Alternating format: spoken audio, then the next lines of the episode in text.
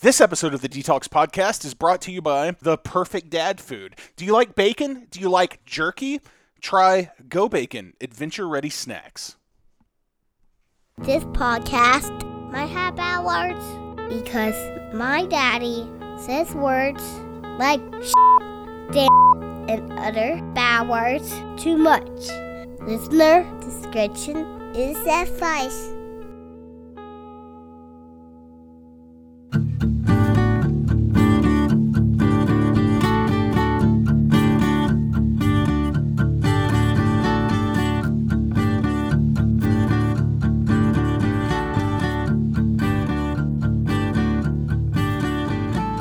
Hello and welcome to another episode of the DTALKS Podcast, a, pol- a podcast. I'm a just gonna, podcast for dads, where dads talk about life, kids, and stuff. We are your hosts. go on. Joe. And I'm John. We're starting out strong this week. Uh, today we have a very special guest in the DTALKS Podcast studio. You think I'm special? Yeah. I mean, in the short in the short bus variety. Yes. Is that still PC? no. Oh shit! I did stop. That's me.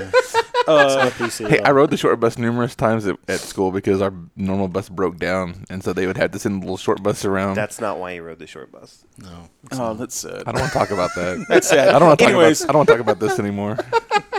anyways, uh, Should we our, hone in on it? Yeah, yeah. Let's hone in on our special guest dad today, Matt Gilbert. Matt, welcome to the show. Thank you, thank you. Matt and us, we Matt and, and, and Galan and my, myself go back several years as we had a podcast before this one where we talked about nerd stuff. Big, Um, big time. It was stuff. nerdy. yeah. Actually, what's kind of cool is for a while John was giving uh, Blood Bowl updates when he was trying to, to paint his Blood Bowl army, and it's like someone else that understands Blood Bowl and 40k and everything. Oh, oh, you mean recently on this? Yeah, Oh, yeah. nice, I mean, yeah. nice. Um, yeah. So, anyways, today we're going to be talking to Matt about a couple different things. We're going to kick off Breast Cancer Awareness Month uh, by delving into to Matt's family's experience with breast cancer and what they went through, and then also uh, on the riding the coattails of last episode, we're probably going to get into uh, what it's like to have a couple of college-age kids and how that whole process is going. Man, I'm just like your twofer today. I know. That's right. Well, That's right. But especially because it's like you're not that old to have 45. two kids, and yeah, it's like two kids in college. Like, yeah, it's Yeah, we're uh, after that. We're gonna have, of course, our well, some of our regular segments, uh, dad jokes, things to check out. Um, but uh, we're probably not gonna do ask the dads today because really all of our dad questions have been answered. yeah. I mean, I'm an expert at, thi- at this, right? We fit it into the first twenty episodes. We now we did. know everything there is to know about being Hey a guys, dad. we're hitting 21 today. We are Ooh, legal we're drinking Legal age. drinking age. So we're talking about boobs in college for 21. There you That's go. right. That's right. Or It's as very John thematic. likes to say, chest cooties.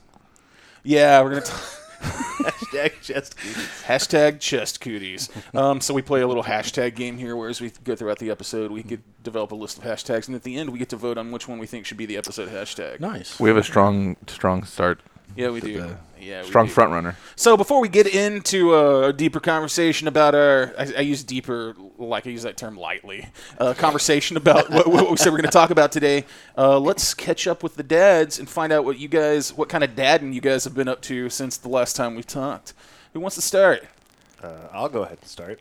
Uh, it's amazing what you do for your kids. Uh, Sylvia has been wanting to get a playground, like one of those little kid like playground.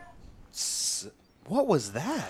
Oh, the, I, I'm putting my phone up. The, Ellie oh has oh my this. god! Ellie has a little box. so What you, is this? You put a. It's a little box that okay, you, you- it's yeah, it's this little box. It So looks you- like you put a coin. Yeah, it's you- a kitty. It's like a piggy bank, but it's a kitty bank. You put a coin on on it.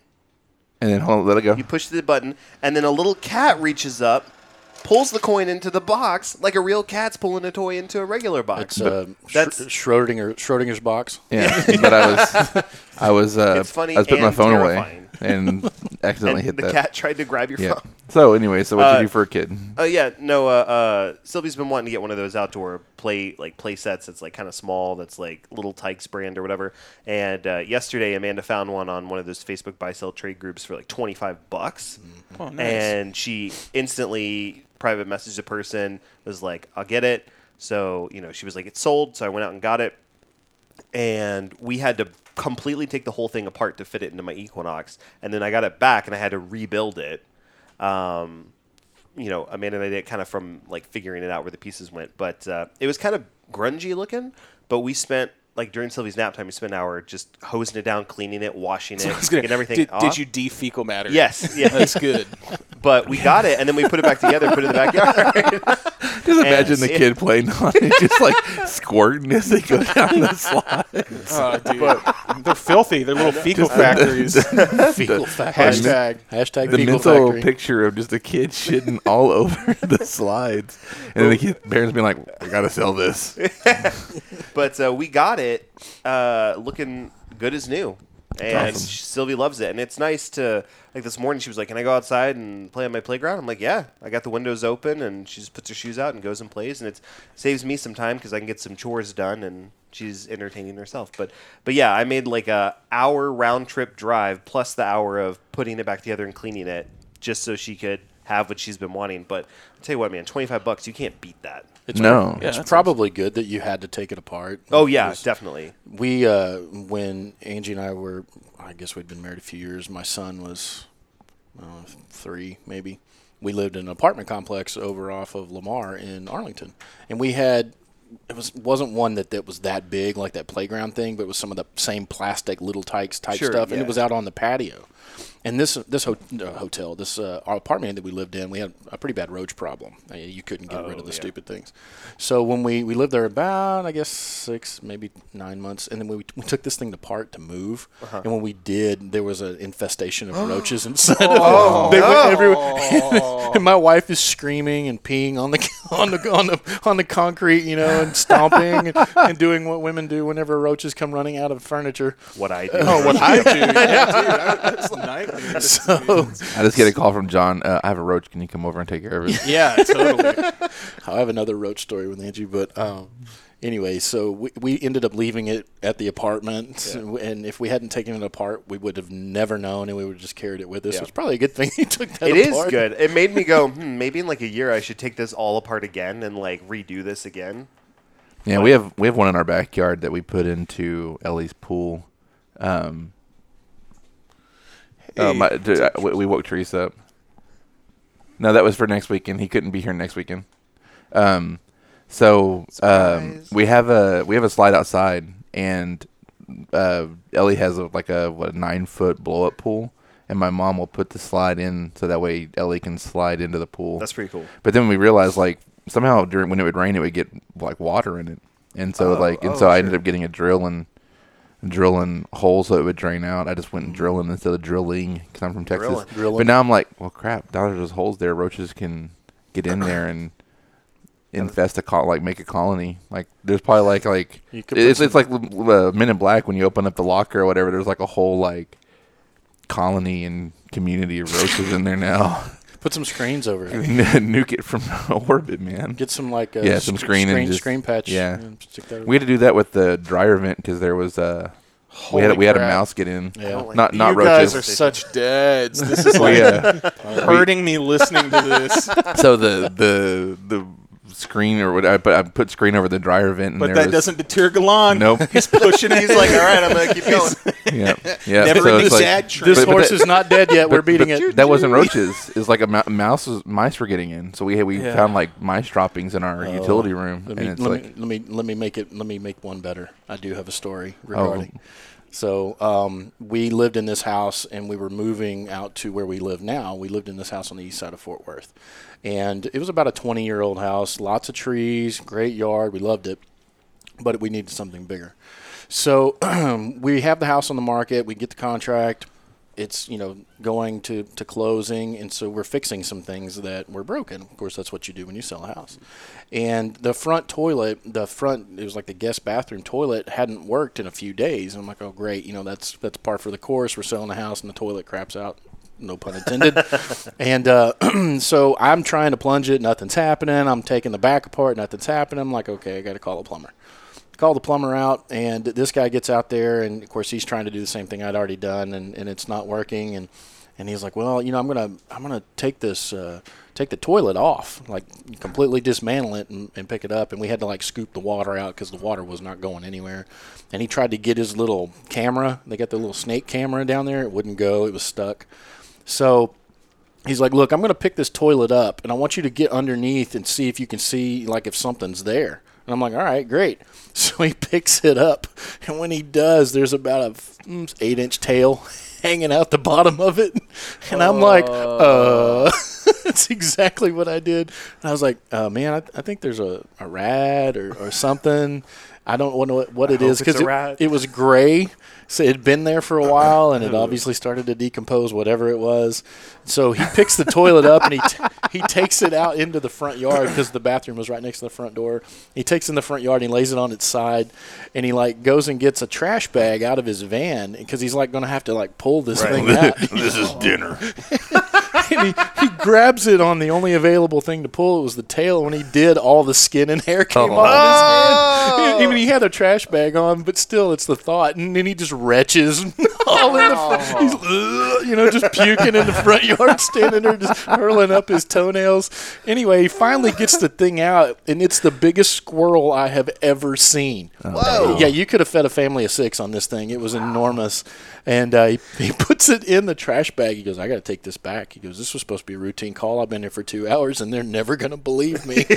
It's like the mutant squirrel.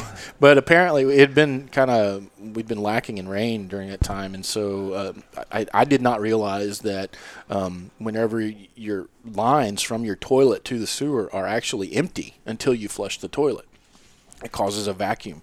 And so snakes and rats and squirrels and other things, if they're looking for water, they'll smell the water from the toilet, sometimes get in the pipes if they can, and, uh-huh. and they crawl up, and that's exactly what he did. But apparently what happened is um, it probably got up there and kind of got stuck, but whenever you flush, it causes that vacuum and it sucked him farther in. so it just completely no, no. drowned the squirrel in urine, you know? Oh Dude, man, that's- that's, a way to go. I mean, yeah. Yeah. if you got to go, go a- with a smile. It was a great, or great with piss in your face. I'll never forget that guy standing in the front yard just hurling his toenails up with that p- plastic bag in his hand with a tail. oh, dude, It was gross. so gross. Uh, Man. Anyway, all that, all that. See what your slide story got us. I know. Talking about You're welcome. decomposing squirrels. this is a this is a rabbit trail of immense proportions right here. wow. no, it's a squirrel tail. Yeah. But no, There you go. but that's awesome. So yeah, so, so Sil- Sylvie's already enjoying her Yeah, slides. it's good. That's good stuff, man.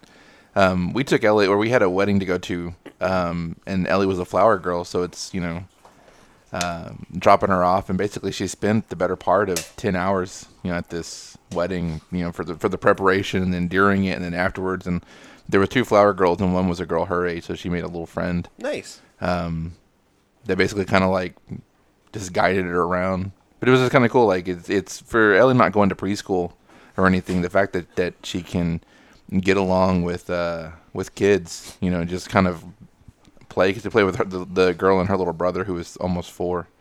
And it was just kind of cool to see her play. And then she was sad because the other girl and the boy left because they had to go home and, and go to sleep at a normal time. We're like, oh, we're just little kid. Our kids stay up till one o'clock. It's okay. Um, but uh, but yeah, that you know that, that's about it. It's uh, it also uh, the the Ellie's been showing a little more interest in the little uh, mini guitar we bought her, Nice. and so I, I was trying to show her in between. I sent John a picture a few weeks ago where it's like sh her hands weren't big enough to do a power chord, and now if she positions her thumb right, it is. So it's like her hands have grown just a little bit. So it's now a matter of um, teach trying to teach her how to play guitar the way that I did. Forget lessons, forget four finger walk ups, and actually learning anything. I'm just like, if you can play a power chord, you can play music. We're, we're gonna hack and slash at this. Just come on. Yeah. hey, work for me. I mean, I'm nowhere near I should be skill wise after 20 something years of playing guitar, but I started out with a power chord, learning Nirvana and God knows what else I just then. thought it was because you have sausage fingers. I do have sausage fingers. Um, but it's cool. And, and then I was uh, playing and trying to teach her like melody and like how to pick out notes, and because she likes to sing, so trying to teach to like teach her how to sing certain notes. And I have a song where the you know it, it's a basically one note per chord, and just hearing her trying to find it, it was really cool. So it's That's cool. um, it's going to tie into to something in, that I'm going to suggest and the things to check out um, around creativity and art and stuff. But Nice. It's really cool to be able to share the, the one of the the few ho- hobbies and passions that I have with her. Things to check out Ellie's YouTube channel. I, I tried. She wanted to start one actually. She wanted to start one called Ellie's World, where she would review like popcorn and candy and stuff. Because we were getting popcorn from a gourmet popcorn place. Um, but then she kind of lost interest in that. Hmm. Still loves YouTube, but she's not necessarily want or you know have a burning desire to be a YouTube star. so I'm gonna miss out on that YouTube money to supplement my me- my memory foam money. You can just you can make a whole YouTube channel where you're just reviewing candy. Come on, world. I, I watched that. Yeah, and then they go into a diabetic coma before the end of it. It's just part of the charm of the channel. right? Like The- and the just hook fast is forward like- into like the eight hours that I've fallen asleep. Look, is, is he ever going to wake up? oh, like, oh, no. Oh, that that totally reminds me. So this is it's a little not PG, but it's uh, there was um, something posted on Reddit where it's like this. Uh, it's totally morbid, but it's uh, this dude apparently old man would post videos of himself uh, taking on uh, doing solo projects, if you know what I mean. Why are we talking about that? why are we talking? Because I'll end up editing this out and putting it as bonus content. Okay, all right. But like he just he he erupted and died on camera. and his wife comes in and finds him and is like, but it's like in all of his like naked, engorged glory. I wonder if that's what happened with Sean's cheese story guy. no idea. We're gonna have him on in November Yeah, or next- something, next and month. uh, we're gonna try to get that story out of him because At least for bonus content, Pretty dude, that amazing. was. I, I, It- it- he it- hates it that I make him tell it everywhere we go somewhere with new people. Yeah, dude, Why, I Sean, tell same him the thing, cheese dude. story. He just rolls his In, eyes. in the two and a half or the two years or whatever that we did or something like that, the, the hitting on threes podcast. I don't think we've ever half. laughed that hard. Dude, that was that is the, one of the highlights of that and being catfish, which we've talked about in bonus content. Um, Oh yeah. about the the Velveeta cheese and mayonnaise. yeah. So so look forward to that Velveeta cheese episode in November. Yeah. Uh, Matt, what have you been up to in Dad World recently? Um, These guys have young kids. You have a couple of college age kids, so you're I have probably a going through 21, almost 22 year old, and a 19 year old. Yeah. Fun. One of Um, those is a girl in college. She is a girl. She's taking I- a semester off. And Oh, she okay, lives in Oklahoma though, because she stayed up there, and then she's going to start back in I January. pity you, man. I pity you. Why? Because you have a girl. You have a college age daughter. Yeah, she's got a boyfriend, and you Okay, know, she's got her own apartment. and She's doing well. Uh, I'm pretty hard on my kids, and uh, I don't know. I just expect I have expectations, and I'm one of these. I- I'm an asshole, so I, I'm pretty clear about communicating my. Ex- it's like do it, you know. Don't tell me you're gonna do it and then not do it. Either do it, prove me wrong, or whatever. Oh, you Yoda your kids. Do or do I, not. I Yoda the try. hell out of my kids, man. There, there's no there's no gray area with me. Um, but I, I told her because she wanted to go back to Oklahoma, and I'm like, why do you want to go back to Oklahoma? You you you have essentially been forced to take a semester off because when you don't do well, the college tells you you can't come back for a while. Right. so uh, yeah, well, she's a freshman, and we probably should have held her back. I'll be honest, because her birthday's in April, and we started her in school with everybody else. We should have held her back. Um, there are definite benefits to holding them back, and so since we did not, and you know, take that parenting initiative, the school has told us that they're going to take that parenting initiative and forced her to stop for a while. Um, but she's uh she wanted to go up there, and I'm like, why do you want to go back to Oklahoma? You're going to live in an apartment. You're going to have to work 40 hours a week. Um, you know, you're not going to be able to save any money. It just doesn't make any sense in the grand scheme of things. But she was determined to make it on her own, and I was like, okay, well, here's the stip- stipulations. Don't ask for money because we're not giving it to you. You know, you're making your own way. If you got to work three jobs, you work three jobs. Well, she's working one job. She's working about 35 hours a week, and she's got double her rent in her bank account right now. And she hasn't asked us for money not one time. And I'm like, please prove me wrong more. I will always be happy with that. Prove me wrong. But she's happy as a lark, and um, she's got a boyfriend she's been dating for know, four or five months, and uh, I absolutely adore the kid. He's a great kid. He's good for her, and he adores her. So um, she's doing well. She's doing really well. I, haven't, I don't talk to her very often. I try not to leave her alone because I don't want to be, you know, that dad and just call every day and bug her. I want her to let her, let her have her own life and talk to her. Angie, my wife, will get on um, uh, FaceTime. Angie has an iPad. We're not Apple people, but she does have an iPad, and she does. Well, the only reason we have it is so we can FaceTime Riley. Right. And uh, so when she FaceTimes her, I'll go in there and you know get on there and we'll talk and whatnot. But and then Kyler, he's going to school. He moved back home, and so he's going to school at UTA. Nice. And um he found out that the program he's a geology student, um, and he was supposed to be a senior. Uh, but when he comes to UTA, he finds out that their program is much more rigorous than the one at Oklahoma State. So now he's going to be there another year. Oh. And uh, but that's okay because it's saving me a lot of money that he finally decided after three years to move back home instead of go out of state. Uh, but just dealing with him, you know, school's hard, and he's 21 and he's lazy, and you know he works 30 hours a week plus goes to school and he, he he's going to school. He's taking 14 hours but he only goes two days a week. So he's there from like 8 in the morning Oh, to wow. like 7 at night on tuesdays and thursdays and um, you know just trying to help him along and be encouraging. At this point when you get kids that are this age it's hard because when they're little like you guys have you're involved in their life i mean they are your life. Right. and when they're when they're older like mine you have to let them have their own lives. And it's really tough especially when they live with you. Because he didn't want to live with us. He wanted to get an apartment and all that. And i'm like you're gonna have to have a job. And we already he'd already struggled in school anyway. So we're like this is not gonna work. So we really had to tell him because one of his concerns was is if he lived at home we'd be just up his butt all the time. And we have a two-story house and he has bedrooms upstairs. And so we were like look as long as you just let us know where you're going or if you're not going to come home. Because even at that age when your kids are out late you stay up or you wake up every five minutes wondering if they're coming home or if they are home or whatever.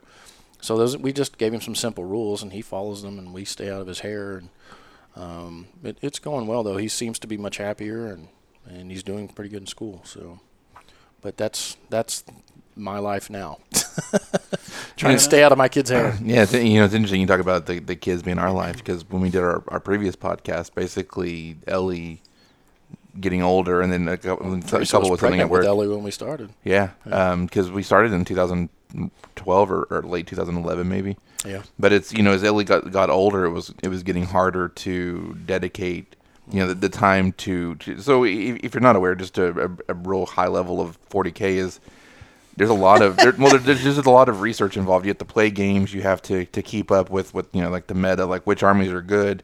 It helps to play people outside of your your normal gaming group. But it's like our gaming group kind of moved to different parts of the DFW area, so it was hard to get games in, and then doing a biweekly podcast where it's like you you're kind of relying on your knowledge of the game. It was just it, it became hard, and I, I took um I started doing something at work that just was very time intensive, and yeah, basically from that point on, I mean, it's just been like, what is Ellie up to? So the, the fact is like they are alive. It's I mean, other parents that are listening to this, especially new parents, are going to totally relate to that because it's like you until really I guess until they get into school and you you're like okay they're there for eight hours. Mm-hmm. It's yeah, especially like the the toddler age kids and stuff.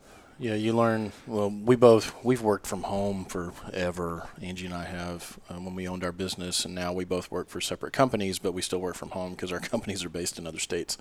And um, you you find out that when your kids are in school, those are the hours when you have to be most productive because you know when they come home, it's not happening. And so uh, we were kind of blessed to be able to to work from home because you know, she could do laundry plus work at the same time, and I could do stuff around the house that needed to be fixed or whatever. If it needed to, I could take some time off and then do it later. So it was, it was kind of unique. Kids had a, a unique environment when they were growing up because of that. I don't know what they would ever do if we had, you know, worked in an office all the time. I always wonder what kind of kids they'd be, or how they would have turned out differently had we not, you know, just been around all the time. So it's Yeah. interesting. Right on. Well, guys, uh, now that we've caught up with all the dads, we're gonna take a break here. Uh, a word John, we didn't catch our- up with you. Oh, Oh, yeah, yeah, yeah, yeah, yeah. Oh, you're gonna die alone. no. Yeah, like, oh, your legacy will die with you. John is the surrogate parent to everyone's kids. No, no, it's it's fun. Yeah, I wouldn't I wouldn't say that, but it is fun. I, I enjoy other people's kids. You're like, ah, I wouldn't say that. Yeah, I wouldn't say that. I don't want to say anything that would be considered a verbal, legally binding verbal contract. Uh, no, we no, all but- die, and the judge is like, "Who's next?" And like, well, we have this recorded podcast Yeah. where- where like- John is taking everybody's kids. He's like, that's good enough. So for it me. is decreed. See John with Ellie I- and I- Bennett I- and Sylvie, actually, Matt's the- kids, Verbal, in a big verbal old contract house. in, in Texas. Here you go. because of when this is going to release, um, and, and being what you said. So John, of course, we've talked about is Ellie's godfather, and uh, the two days before this arrives, he is he is making the self-sacrifice to go see a very very definitive kids movie. Um, the My with Little Ellie. Pony movie. Yep. Oh, you here- trooper, here- you. But here's the thing: this is Ellie's first opening night movie. Oh. So it is in, in her being five. I think uh, I've mentioned before. Five is a milestone age, and I think this is a milestone event in in her life to be able to go and be a quote unquote big kid and actually go to an opening night movie instead of having to wait two weeks like we normally do. Um, we've explained to her it's like you know there are you know, there are people here that are paying good money to see this, and they don't want to be ruined by. They don't want to have their movie experience ruined by some kid being loud who can't sit still. And this is your movie. Um, but it's you know we, we want the people that are that are most important in Ellie's life. You know, like that are active and, and everything to to be there. And you know, and, and as much as Uncle John loves movies, I figured it was very appropriate for him to be there in that that event. So he is making the personal sacrifice to go see the My Little Pony movie. Is it is it because John loves movies or the fact that he has a full brony costume? Is that why No. you invited him? Is it my is it my uh, My Little Pony lower back tattoo? Is that why you invited me? He's got pi- he's got Pinkie Pie as Get a rainbow stamp. dash. His rainbow yeah. dash is on the front. on my fupa. Uh, all right, all right. We'll be right back after this word from our sponsors.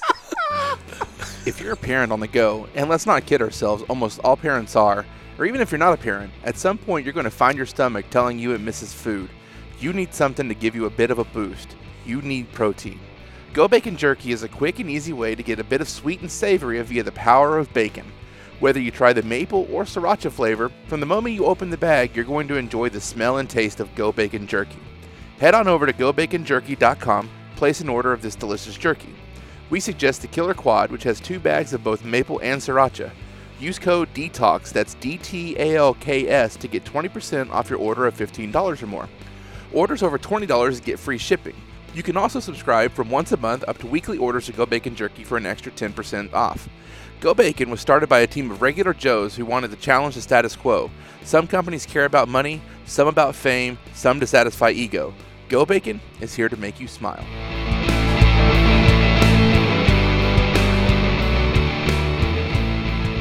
We are back with guest dad Matt Gilbert. We're gonna kick off October uh, breast cancer Breast Cancer Awareness Month. I think is how they say it. Yeah. I think That, that's how they Um, say it in the biz. That's how they say Chest it in the- cooties. Yeah, that's the most disrespectful way to refer really to is. this terrible disease. Uh, Oh, I can You think of know a few what? ways I'm not going to say. Yeah, one thing we learned doing all this is that you have to make humor of just about everything, otherwise you just cry all the time. so it's be it's humorous. Be humorous. So Matt, you have an awesome wife, Angie, which you, you mentioned in the first segment, and uh, yeah, we just wanted we wanted to get you on here and just sort of figure out what your story as a dad is from or from a, the perspective of a dad who uh, is the dad in a family that I'm going to say you're I'm going to talk about how you're a dad eight more times before I get to my point. Um, By the way, I'm a dad. yeah, that's true. If you weren't aware, Matt's totally a dad. Twice over. Twice over. yeah, from from your perspective as a dad, what was the whole journey through breast cancer like for for you and your family? and I know there's it's still parts of it. There's still effects that you're you're dealing with, things that you guys are still going through. Yeah, she had surgery last week. So Yeah, so so we'll get to that. So I was wondering if maybe you could just start by walking us through the timeline. Um, how old were your kids when you, you found out there was something wrong? How did that develop, and uh, where, where did you go from there? What's funny because uh, you mentioned Ellie being five, and um, I think we'd been doing this for like nine months. We'd been doing the other podcast when Angie got diagnosed, and so Oh, wow. you, you guys kind of went through it on the, on the outside. Um, but it's been five years this month that she was diagnosed, or where she found her found her lump. Um, so, uh, just starting at the beginning, Angie, she, my wife, her favorite thing to do in the world is watch TV or movies. She absolutely loves them. She, you know, some people read, you know, we play games or whatnot. She wants to sit and watch TV. She loves it. She just that's her thing. For me to it, it, like, you know, some women want you to like take them to dinner or go on walks in the park. My wife's idea of me spending time with her is to sit and watch TV with her. You won the lottery I did. I did. It's fantastic. So I just have to sit and get on my phone while and be in her presence, and she's happy. But anyway, um, of course, Angie's three years older than me, uh, and so she had been watching this show. I don't know if it was on Netflix or on Showtime or whatever called Nip Tuck. Do you guys remember that? Oh, wow, yeah, yeah. the I think two- that the two- FX. Maybe I don't know. It was two the two male plastic surgeons Yeah. Yeah. that were you know in Hollywood or whatever. And I think it was like six or seven seasons long. It was a decent show, and she loved that show. Well, and I guess it's towards one of the last two seasons or so. One of the surgeons, being a man, comes down with breast cancer, mm. and he finds it through a self examination, and you know he goes through his whole ordeal we're laying in bed one Saturday morning, and she's like, "Oh, you know, I haven't done an exam in a long time. It'd been like, and she hadn't had a mammogram in uh, like 15 months, so she was overdue for her mammogram, and so she was 42 at the time, 43. Yeah, she just turned 48, so she was 43 at the time. Um, so she's doing an exam. She's like, "Holy, you know, holy shit! I found a lump." And I was like, "Oh, you're just paranoid because you've been watching this show." No, she's like, "No, I'm serious. Come here, put your hand here." So I'm feeling and Score. I'm like, yeah, right. um, but and you couldn't see what I was doing, but I was acting like I was grabbing boobs anyway. So for, for those at home, I think they got that. I'm, I'm, just in case, The sound I effect, forget, yeah. the sound effect was pretty realistic. Really is good. I'm, I'm, I'm 13 years old on the inside. So um, anyway, I start feeling around, and, and by and large, there was a, a lump, and of course, to me, it feels like it's the size of my head, um, and to her, it's huge, and so she's freaked out because the her mammogram 15 months prior had been clean; there wasn't anything there. wow. So whatever this was is was either too small at the time to find on the mammogram, which is common, um, or that's why they want you to have them done every year, uh, and um, you know, had grown really, really fast. So we go Monday down to uh, one of the specialized mammogram places. Um, you know, this was Saturday. She actually called on Saturday to, to try and schedule the mammogram. They didn't have time on Saturday, so we went in on Monday. And we get in there and they do the mammogram, and they're like, Yeah, you have something. You know, we see this. Uh, and they saw where it was. And they actually moved her straight from that to biopsy like Wow. while we were there and we were like oh and of course she's freaked out and i'm freaked out and i'm still trying to what the hell's going on and and it's funny because there's no diagnosis of cancer or anything but you're terrified and um, you know as as as humans when you get scared of course anger is always a secondary emotion and you get you get frustrated and angry about stuff and so you know i was a little on edge and i think i bit my kids heads off a few times mm, just because i was so overwhelmed with what was going on with that and uh, anyway, a couple days after that, they call and uh, they tell her, you know, yes, this is breast cancer. Um, we don't know what type yet, and there's all this information that you want to know, and it's amazing how much they don't know. Whenever you get a cancer diagnosis, the only thing they can really tell you is it's cancer, uh, and it takes them Wow. forever to figure out what it is. So um, once she got diagnosed, of course, there's a lot of tears, and we just sat and cried, and, and, and we didn't know what to do. And it's like, oh my God, I'm going to die. And, you know, what's this going to mean? My hair going to fall out. I mean, you have all these just. I'll, I'll tell you that Hollywood is horrible when it comes to your health because everything you see on TV and movies and stuff, most of it is just complete BS. Uh, but it sits in your head, you know, and you equate it with all of that. Um, and so it's it's uh, it's it's just weird. But um, so we went to go see this. They sent us to this thing called a nurse navigator, and basically what a nurse navigator does is walks you through the process of treatment up into up to chemotherapy and they they help you with getting your surgery scheduled. They help you with um, your you know dealing with mastectomy because mastectomy is is horribly brutal. It's funny because we can send a man to m- the moon. We can we're putting people on Mars in the next few years, but we still treat cancer like it was the Middle Ages. We literally do. Chemotherapy is designed chemotherapy is designed to kill cancer but it kills everything else in the process Like we hope we kill the bad stuff before we kill all the good stuff. it, it is a it, it's a, uh, what do they call it um, um, scorched earth policy. We're going to burn everything so we kind of get the bad guy that's over here but we're going to burn everything around it. That's chemotherapy. A- and, it doesn't always work. Um, so uh, this nurse navigator scared the hell out of us because we go and sit and talk to her, and of course I'm in there and Angie's in there, and she's telling us all this stuff about it. And she starts focusing on the complications and you know things that might happen, and it's all a big what if because everybody's different. Your experience as a, as a person is completely different when it comes to cancer. Um, she's got all these friends that came down with breast cancer, and their experience is 900% different than ours.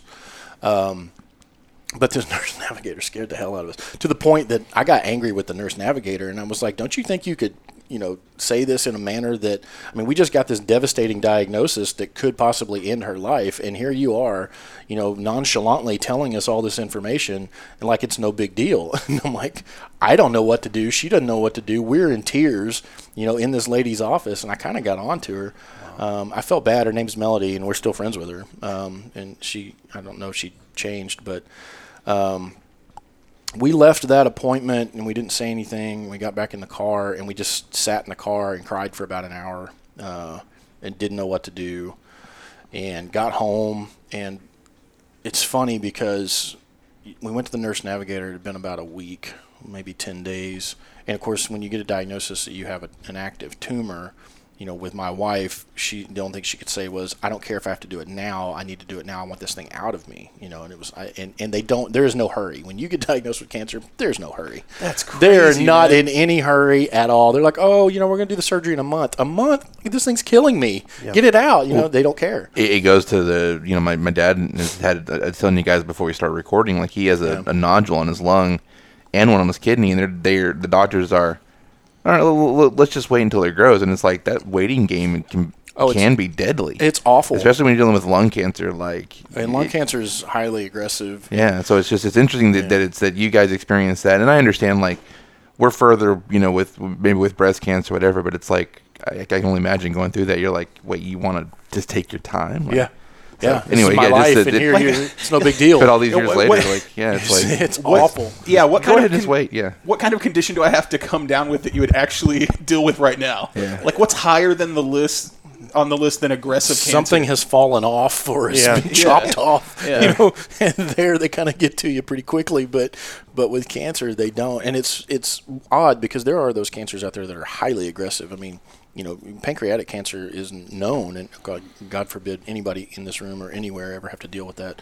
Um, but it's known to be highly aggressive. I mean, there are people that are diagnosed with it, and six weeks later they're dead. You know, Yeah. and and, and I, I I get that it's often found when it's fairly well advanced, but um, because it's one of those cancers that doesn't have any symptoms. But um, with Angie, you know, it, it really was a hurry up and wait type game, and it was just frustrating. And I think at the beginning, that's the most frustrating part of it, is because you're terrified.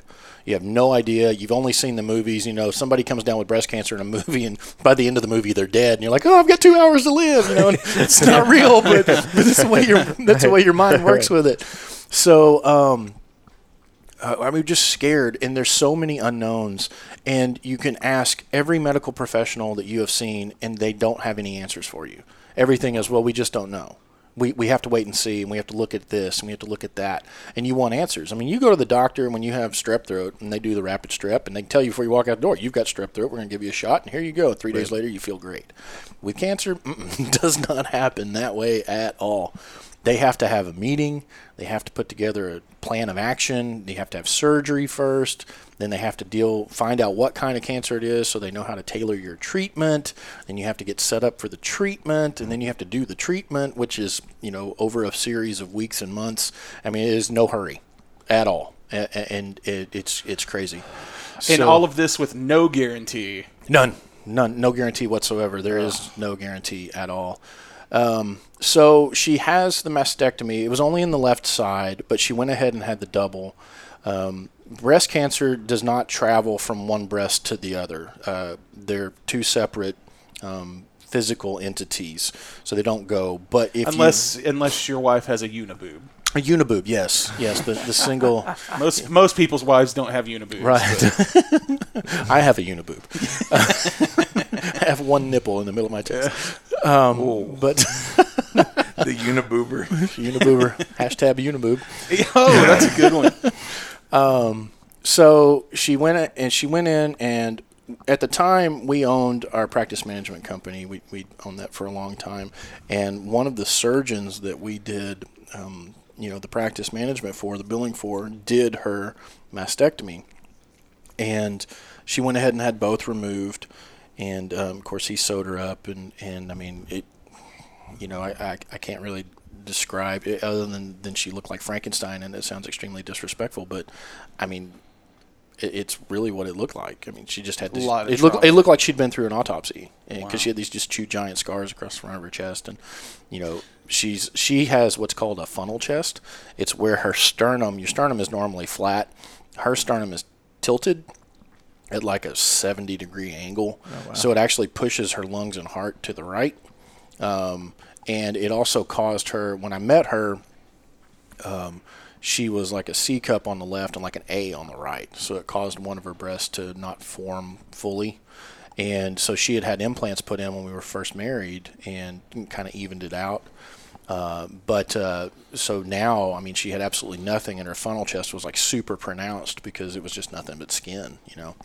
Um, and so she did that, and that was the fir- first surgery. She's had 13 now in the last five years. Wow, dude. Yeah. Um, so she she has the surgery and does the mastectomy, and of course they when they do that they um, they look at where the the um, tumor is, and then they look at what it's kind of attached to, and then they put this it's a radioactive isotope. They inject it into your lymph system, and they trace it with this tracer thing, and it'll show it'll it'll attach itself to cancerous cells in the lymph nodes, and then they basically take out lymph nodes up to the point where it stops. So they took out 17 lymph nodes on her left arm and under her arm, and uh, that's quite a few lymph nodes. Um, and the surgeon was, when you take out lymph nodes like that, if it's traveled that far, um, there's a really high chance that it's metastasized, it's spread. Um, and so, you know, the surgeon didn't say that, but he told us that there, about the lymph nodes. Um, and you know, he was treating Angie just like she was a queen and trying to make sure she was comfortable and everything. And um, she goes back on the follow up, and after he gets the biopsy back, and he's like, "Yeah, it was this far along," and and um, it took them three months to figure out what type of cancer it was because they had to send it to four separate reference labs because the there's there's three to narrow it down there's a, more than this there's a lot more to it but to narrow it down there's basically three types of or three types of tumors uh, in breast cancer and it's it's they're based on what they feed on what they grow what causes them to grow. There's one that's estrogen positive and I am not a physician by any means so I'm probably screwing this all up. Please don't take this as medical advice. But um, there's one that's called estrogen positive, and they, they refer to as ER positive or ER negative, and that means that it, the estrogen in your body is what's causing that, that cancer to grow. And then they have um, um, ER negative, which is not estrogen; it's something else. And then they have a thing called triple negative, and um, and there's another one too. I'm completely forgetting all of it. Thank God, because it's not something I really wanted to deal with the rest of my life. And we've gotten past that point. But triple negative is almost like a death sentence. And basically, triple negative is okay. It came back that none of the normal things are causing your cancer, and we really don't know what's causing it. So they don't know how to treat it, and it's typically the most aggressive. And then you have, um, I don't know how to say if I'm saying this right, but you have like in situ because you have breast ducts where the breast milk travels, and sometimes the tumor will be encapsulated inside a breast duct. Um, and if it gets out, then it's bad. And then you have some that are on the outside, and I mean, there's all kinds of. It's crazy uh, how much there is to it. But hers was not inside one of the ducts; it was outside the tumor it's funny because when i felt it I, i'm not kidding you it felt like it was a baseball in her boob but the tumor was about i think they said it was like three and a half to four centimeters which is still fairly large uh, but it was like an inch and a half golf ball size really um, but they and then they grade them so you've probably heard like stage one stage two stage three etc Yeah. um, then they have subgrades A, B, and C under that. And so Angie ended up being a 3C, which the next step is 4. And 4 is metastasis. So if you ever hear somebody stage 4 cancer, it's spread, it's all over. Um, hers was a 3C. And the way they gauge that is the um, the stages are based on the location of the tumor and what it's done and, and how it's grown. Um, so, like stage one, it's all localized. It hasn't gone into lymph nodes. It's fairly easy. You can usually just take it out and you're done and you're good. Stage two is it's grown a little bit. It might have you know some uh, some um, larger tumor margins and it's starting to infiltrate the surrounding tissue. Stage three is when it gets into the lymph nodes and starts moving. Uh, and stage four is when it spreads everywhere. Um, and then they have subgrades, and the subgrades are based on um, when they do the biopsy, they look at the number of cells that are in active mitosis. So, how many cells are actively splitting? How aggressive is this tumor being? And anything over 20% of the cells is, is considered a C. And hers was 65%. So, it was like a super aggressive tumor. That, that explains why the, in the one year, like Yep. it, Yeah. it was Yeah. maybe too small, and then all of a sudden, Yes. Yeah. So it was a super aggressive. If she hadn't have found it, and if she had waited to have her mammogram done by the next time she was supposed to do it, it more than likely would have spread everywhere.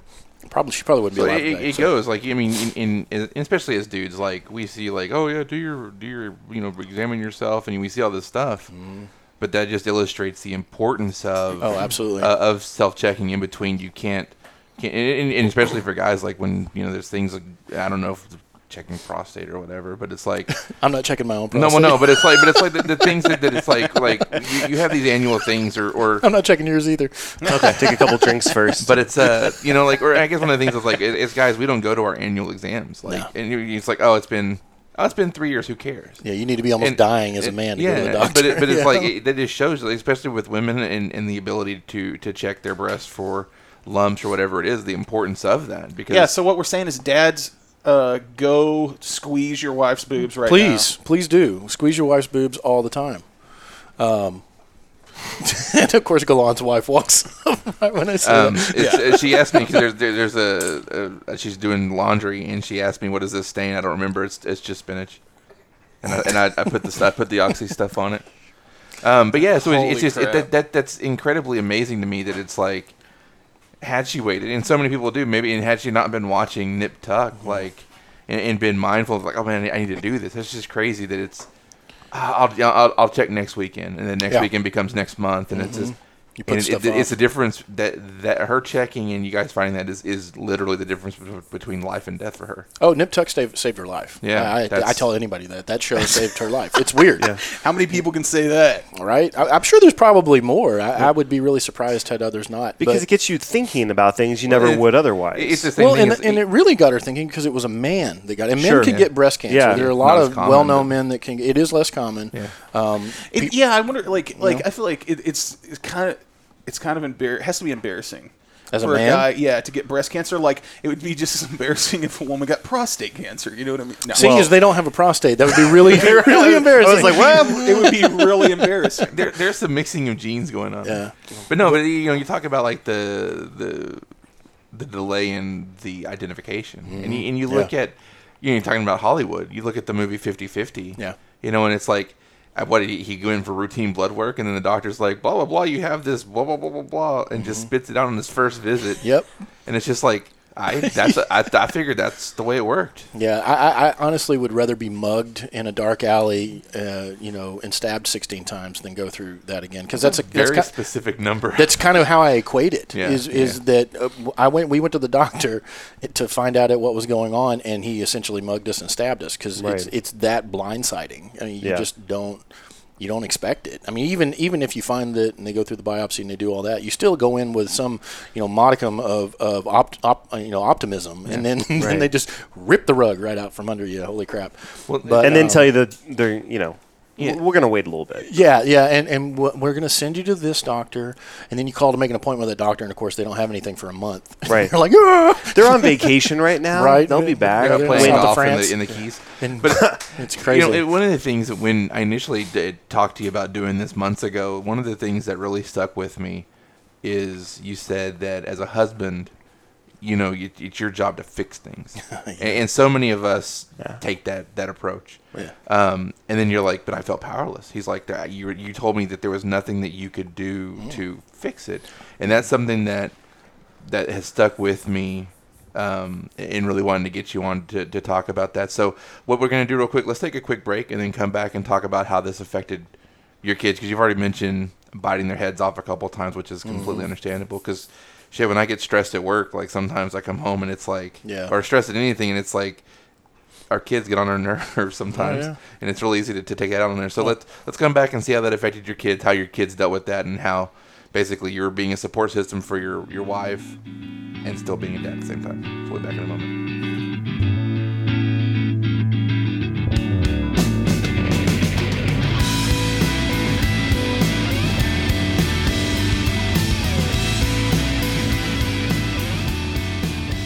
All right, we are back with our guest, Dad Matt, and uh, I was telling him in, between these segments that there was one of the things that really stuck out to me that he said when I first talked to him about being on, and was that you know, as a husband and, and kind of as a father too, it's like it's our job, or some of us feel like it's our job to fix things, and with breast cancer, you can't, and you know, fortunately, your kids were teenagers, so it's a little easier for them to have understood what was going on. But I imagine for them, especially seeing you guys as upset as you, you were, um, you know, that, that was probably confusing, upsetting, uh, you know, and- and- on top of all the myriad of emotions that teenagers go through. So I think what I'd like to touch on now is how did that affect you, your parenting? How did you guys bring your kids on board with all that?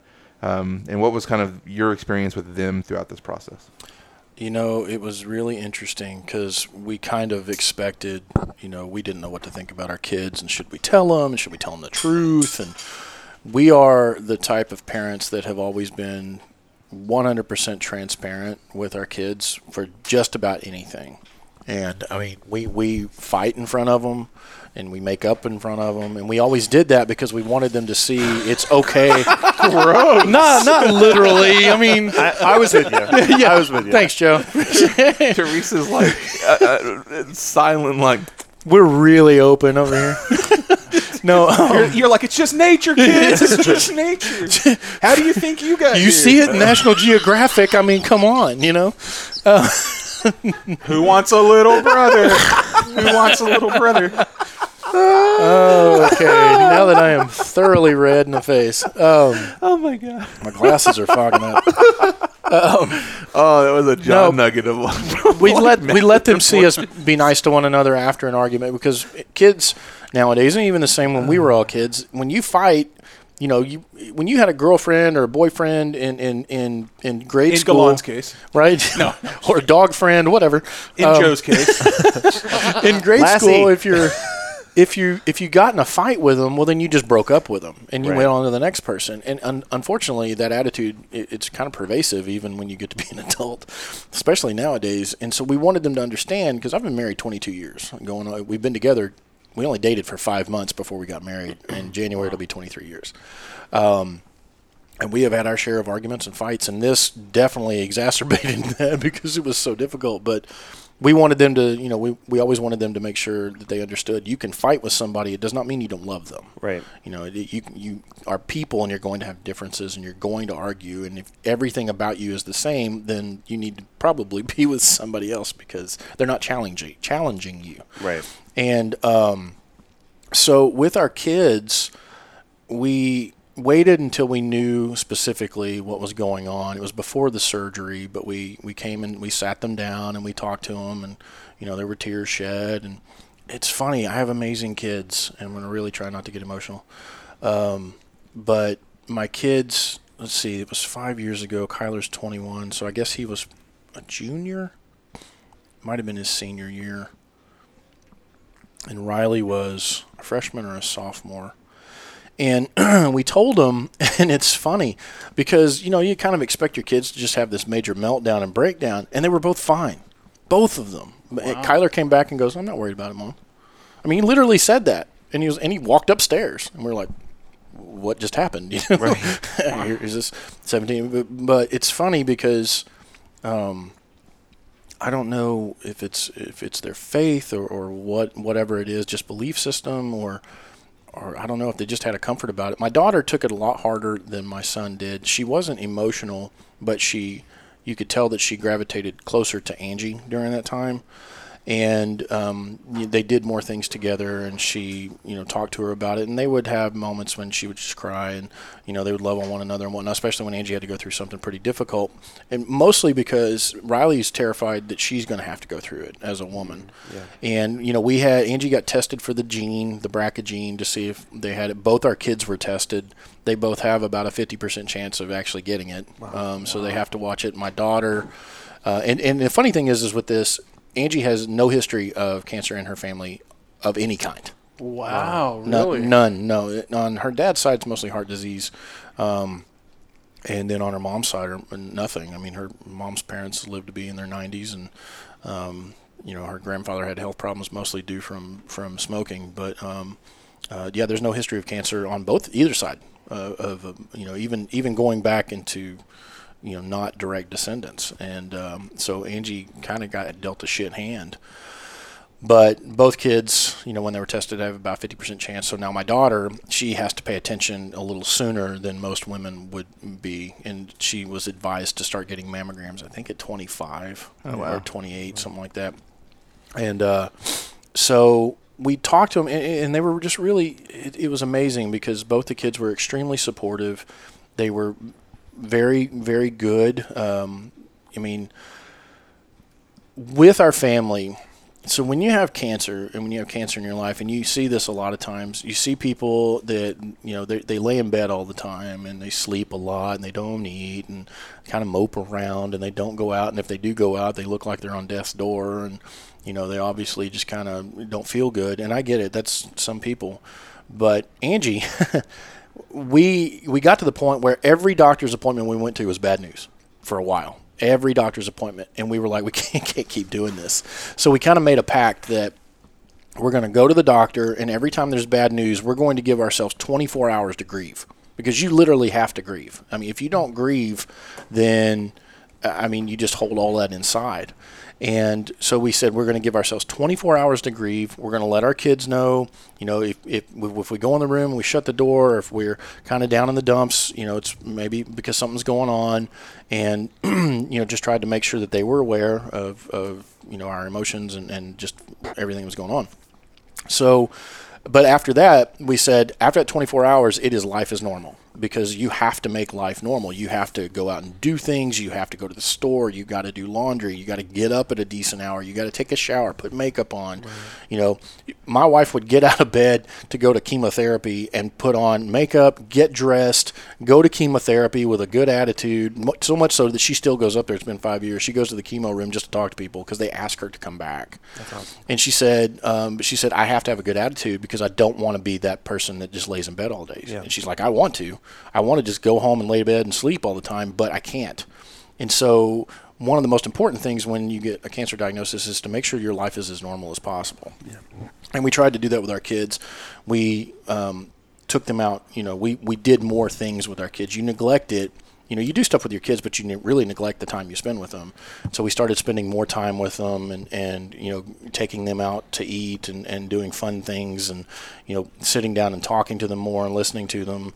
Um, and we did that with each other as well. And it's funny because you lay you lay in bed and you start having these conversations that you never thought you would ever have in the entire time you're married. Like, what are you going to do if I die? You know, I want you to remarry. My wife actually told me that, and I was like, hell no, I'm not going through this again. she was like, you're rude, and I'm like, so I mean, we we tried to make light of it, but you have to have those conversations about what what are you going to do with the kids? Here's what my wishes are. You know, if something happens, because you, you have no idea. And um, you know, she she went through chemo. Normally, with chemo for breast cancer, they do one session and then you wait three weeks and you go back for another one. In hers, they did it every other week. Wow. And they also doubled up on the chemo. wow. And so she had two different types of chemotherapy. The first one was seven rounds, and um, Is it is it true, real quick, as you're talking about talking Mm-hmm. about like the worst case scenario? Like you have to come up with plans for every contingency, or- Absolutely. or whatever. Um, Absolutely. Is it true that her wishes were after she died, you want she wanted you to shoot her body out of a cannon into the Trinity River? It wasn't. It wasn't the Trinity River. It, it was into the ocean. Oh, okay. All right. But the cannon part was right. Absolutely. Um, no, no, but John I, was being a smart. I mean, but we're in. A, you know, at the That's a serious time, question for a second. I, I'm 40 years old. I just turned 40, and um, or was about to be 40. She's 42 at the time, almost 43. And when all the diagnosis happened, and you don't think that you need to make funeral plans Right. at that age, but we we did. You know, we had to. You know, she's like, I don't want to be buried. I want to be cremated, and so we got all that taken care of. And, I mean, she has life insurance that you know she hold on to now. Um, uh, the farther away she gets from the cancer diagnosis, the easier it is on the life insurance. But you know, we make sure that we have you know insurance and stuff. And um, so we went through all that. She went through chemo, and her hair fell out. That was traumatic. Um, as a man, you know, I'm bald. I've been bald for 15 years. I shaved my head because my hair fell out. it is what it is. But you never really, you know, there are guys out there that they're like, oh my God, I'm going bald. I'm going to do Rogaine and whatever and hair plugs and all that. And I never really gave a shit. I actually look better without hair than I did with. But You're a stunning bald thank man. you, John. Bald is so so much. beautiful. I think that there's something missing in my life, and it's seeing pictures. your hair's you the with longest I think I've ever seen it. Yeah, I need to shave mine. Well, next time you come over, I'll show you. There's pictures of me with hair. yeah, it's I, I don't think in all, Yeah. all the years I've known you. I had that- great hair. I really did. I had great hair. oh yeah, I had good hair. Like a, a, a, a We late, better a- not. You better not be like, here's my great hair, and it's a mullet. It's like it's like late gonna be like eighties. a mullet. it sounds Hey, like a man. late eighties Suave commercial. Uh, Back when Suave wasn't like a budget brand. right. but um, Vidal uh, v, VO5. That's funny. But so uh, Angie Angie's hair. So she started chemo in actually the week week before Thanksgiving, and um, they do the first round, and, and so she didn't get sick the first round. It wasn't that bad. It made her kind of tired, and it was this kind that I don't know the technical name of it, but they call it the Red Devil because it looks like Kool Aid when they put it in the bag. And but it's it's also well, at least to they be- try to make it fun, Right, yeah. dev- Oh, yeah. We're gonna, now we're gonna put Oh, in the uh, the blood Satan. Into Yeah, you. yeah, and Here and- comes the succubus. Yeah. and they and they put this port in anyway that it's usually it's right underneath your collarbone and it goes directly into um, I think it goes into your vena cava, which is one of the large veins that goes into the heart. So when they put this chemo in, it goes straight to your heart because they, they want to get it in your body immediately. Yeah, and they can't put it in your arm veins because it would just destroy them. I'm on board So, with that. um, but so they're putting, you know, they hook her up, and this needle is about as, as long as my, my penis is. Dude, that, huge. that makes me. I'm just kidding. I like how you Probably said, edit that out. said that while you're gesturing with your pinky finger. right. Thank you very much. Um, but uh, Oh, so not that bad. Got There, it. there, there's one thing Manageable. you mentioned. You mentioned very a, big, a big needle, and my, my butt just instantly puckers. Like I give blood, and that's a pretty I big thought needle. I thought your butt puckered because I mentioned my penis. no, Yeah, what I was gonna say. no, but it's just like Get out of my head, Joe. like the, the idea of like the, the, the, the getting the details because I've, I've, my dad said you know he, he's dealt with prostate and esophageal cancer. Mm. He meant he went through the, the chemo with that, but we never talked about that. It never occurred to me that it's like that all happens with needles. 'Cause you Oh, yeah. Again, you don't see that really in the in the. well, TV. you don't walk through a spray booth or nothing. Yeah, well, no, but it's like Spray figured it on was- tin. I figured it was something like a like an IV or something, you Six know, like. Oh. and Some like- of them they can do as an IV, but most of it is so harsh that it would just completely destroy the Yeah, veins. because I'm like I'm like the IV is like that. that those needles don't bother me. Nice scented candle. Right. But it's just yeah, that's So she she would have the the Red Devil stuff is is really aggressive. Um, it's super strong. It, it but it has a tendency to um, make your heart muscle thin. So she has to be careful with that now, and she went and had a calcium score and some other heart stuff done recently. But anyway, the collateral damage of your. of Mm, yeah, the it- that's what I mentioned. It- chemotherapy. It is. It is. We can put a man on Mars, but we still treat cancer like we're in the Middle Ages. It's Yeah. like we're just gonna we're just gonna slash and burn.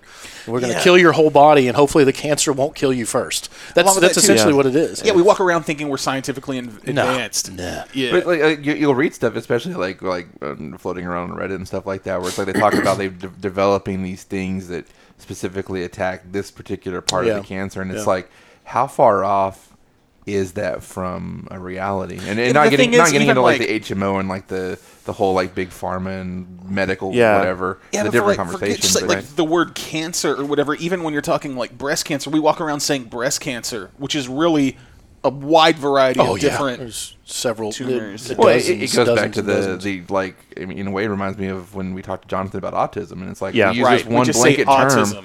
And Right, Yeah. but But it there's a really wide covers like spectrum, this yeah. huge thing. Well, that's why they call it a spectrum, Right. Because Yeah. it just Yeah. covers so much ground. Yeah, but it's like this, it's just generic, like it's almost reducing it to say, "Hey, you got breast cancer," and it's like, well, there's a nice, well, not nice, but there's like a nicer kind, and then there's like the kind that just devastates you. And Yep. I'm not saying that it's nice, but it's just like if you ever get diagnosed with breast cancer, you really want it to be estrogen positive or negative. You don't want it to be tri- triple negative. I'll just tell you that right now. Well, yeah, yeah, but it's just it's just learning like all the different the the I guess the deeper details that you Yeah. don't get in in, in the Hollywoodification of it or It's it's anything like rough. we um it's you know Angie came back. I told you guys that it came back. uh, It took like three four months. They actually started her treatment without knowing really what kind of cancer it was, um, and they just said we're going to treat it like this because we don't know. So they went after it and treated it as if it was triple negative because it was looking like it was going to be everywhere they sent it. Um, and then they finally, when she's almost done with chemo, they finally get it back. And they, and the doctor, the oncologist, she's like, okay, it's it's estrogen positive, but it was so sm- the, the the margin was so small that it was estrogen positive that they still continued to treat it like it was triple negative because it was like barely. So now she's, you know, my poor wife, she'll tell you right now that she's kind of androgynous because she has no lady parts other than you know a vagina because everything else is gone. She has no uterus, no ovaries, no boobs. It's just gone. You know, they took all that out, and um, you know they put her on all these medications to keep you from. Um, for producing estrogen, because if you don't have ovaries, your adrenal adrenaline glands actually start to produce estrogen in wow. a small amount. So she has to John, take that this- explains so much. It does. It's why I got these moobs. Yeah. Right over here. so she she takes this estrogen blocker every day that um, basically just destroys any estrogen that's in her body. Right. But she has to certain foods that she can't eat, like um, soy. Soy's a horrible food anyway, but she's she's not supposed to eat anything that has soy in it because of the esters, which can contribute to estrogen production in the body. So she can have soy sauce because it's fermented; it's different. But anything else, she's not supposed to have soy. She's not supposed to have um, I don't know certain types of things that produce estrogen, so uh, or could cause her to produce estrogen. But um, we uh, we went through the medication, and we're we're pretty healthy people. We eat fairly healthy, and and you know we take lots of supplements and work out all the time. When she was going through chemo, and like I said, it was every other Monday, uh, and she did seven rounds for the first one, and then she did ten rounds for the second one, and then she did 33 treatments of radiation, and those are every day. You go to radiation every day, and the radiation is actually worse on her than the chemotherapy was. But um, the Red Devil chemotherapy is one of those that um, it makes your hair fall out. So she had started it, and her hair didn't fall out for a couple of months. So it was about, I think it was the first week of December. And this is, if she found out that I was going to tell this story, she'd be really embarrassed. But she, she probably, I don't know. Um, so I we have a three car garage, and in our garage I have this huge work table, and I will go out there and work, and I you know I do carve glass and do some other stuff and painting uh, miniatures and whatnot. And being in the wintertime, I like to work outside because the garage it's comfortable, it's nice and cool, Right. and, and whatever. And so she, I'm working out in the garage, and she comes out there, and she goes, "I think my hair's starting to fall out." And my wife's hair at the time was really long down past her bra. It was beautiful. It was one of the things I loved most about her was her hair. It's just long, brown, you know, very pretty hair. She goes, I think my hair's starting to fall out. And I was like, well, it looks fine to me. And she goes, I said, how do you know? She goes, well, I was, she goes, I was in the bathroom and I was ladyscaping. Mm-hmm.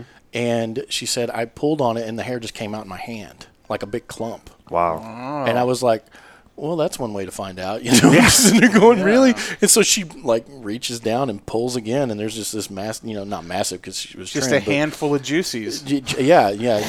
The, Ru- the, the uh, uh, uh, you know, several fingers full of Rubik's pubics. So if, if we were Rubik's pubics. if we were naming like the podcast episodes like we did with hitting on threes, Yeah. handful of juices would have been the would have been a good one.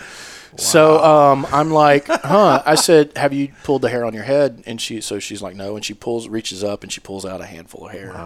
And I mean, she just lost it. Just, and of course, I'm just sitting there like, oh shit, what do I do? And um, I'm trying to think, how do we make light of this? We knew it was going to happen. And I'll tell you what, until your wife loses her hair, you don't understand why women or how much women put base their identity on their hair. It never under, made sense to me why a woman will go to the, have their hair done every two weeks. It seems like a stupid expense. Why are you doing this? Your hair looks great. Blah blah. blah. No, they they put a tremendous amount of who they are in their hair, and um, it was devastating. I mean, it was probably more devastating than the diagnosis was her losing her hair. So we wanted to make light of it, and we didn't want to freak the kids out because my daughter's hair is really long and pretty too, and so we didn't want to freak them out. So I was like, "Hey, let's let's have fun." And she's like, "What do you want to do?" I was like, "Let's go in the bathroom and let's shave your head into a mohawk." And she's like, "Okay." and my, of course, my head is shaved, and uh, so we go in the bathroom and we tell the kids to come here. And we bring them down there and we let them kind of shave her head. So we were like, screw you, cancer. We're going to get ahead of the game. We're going to have fun of this.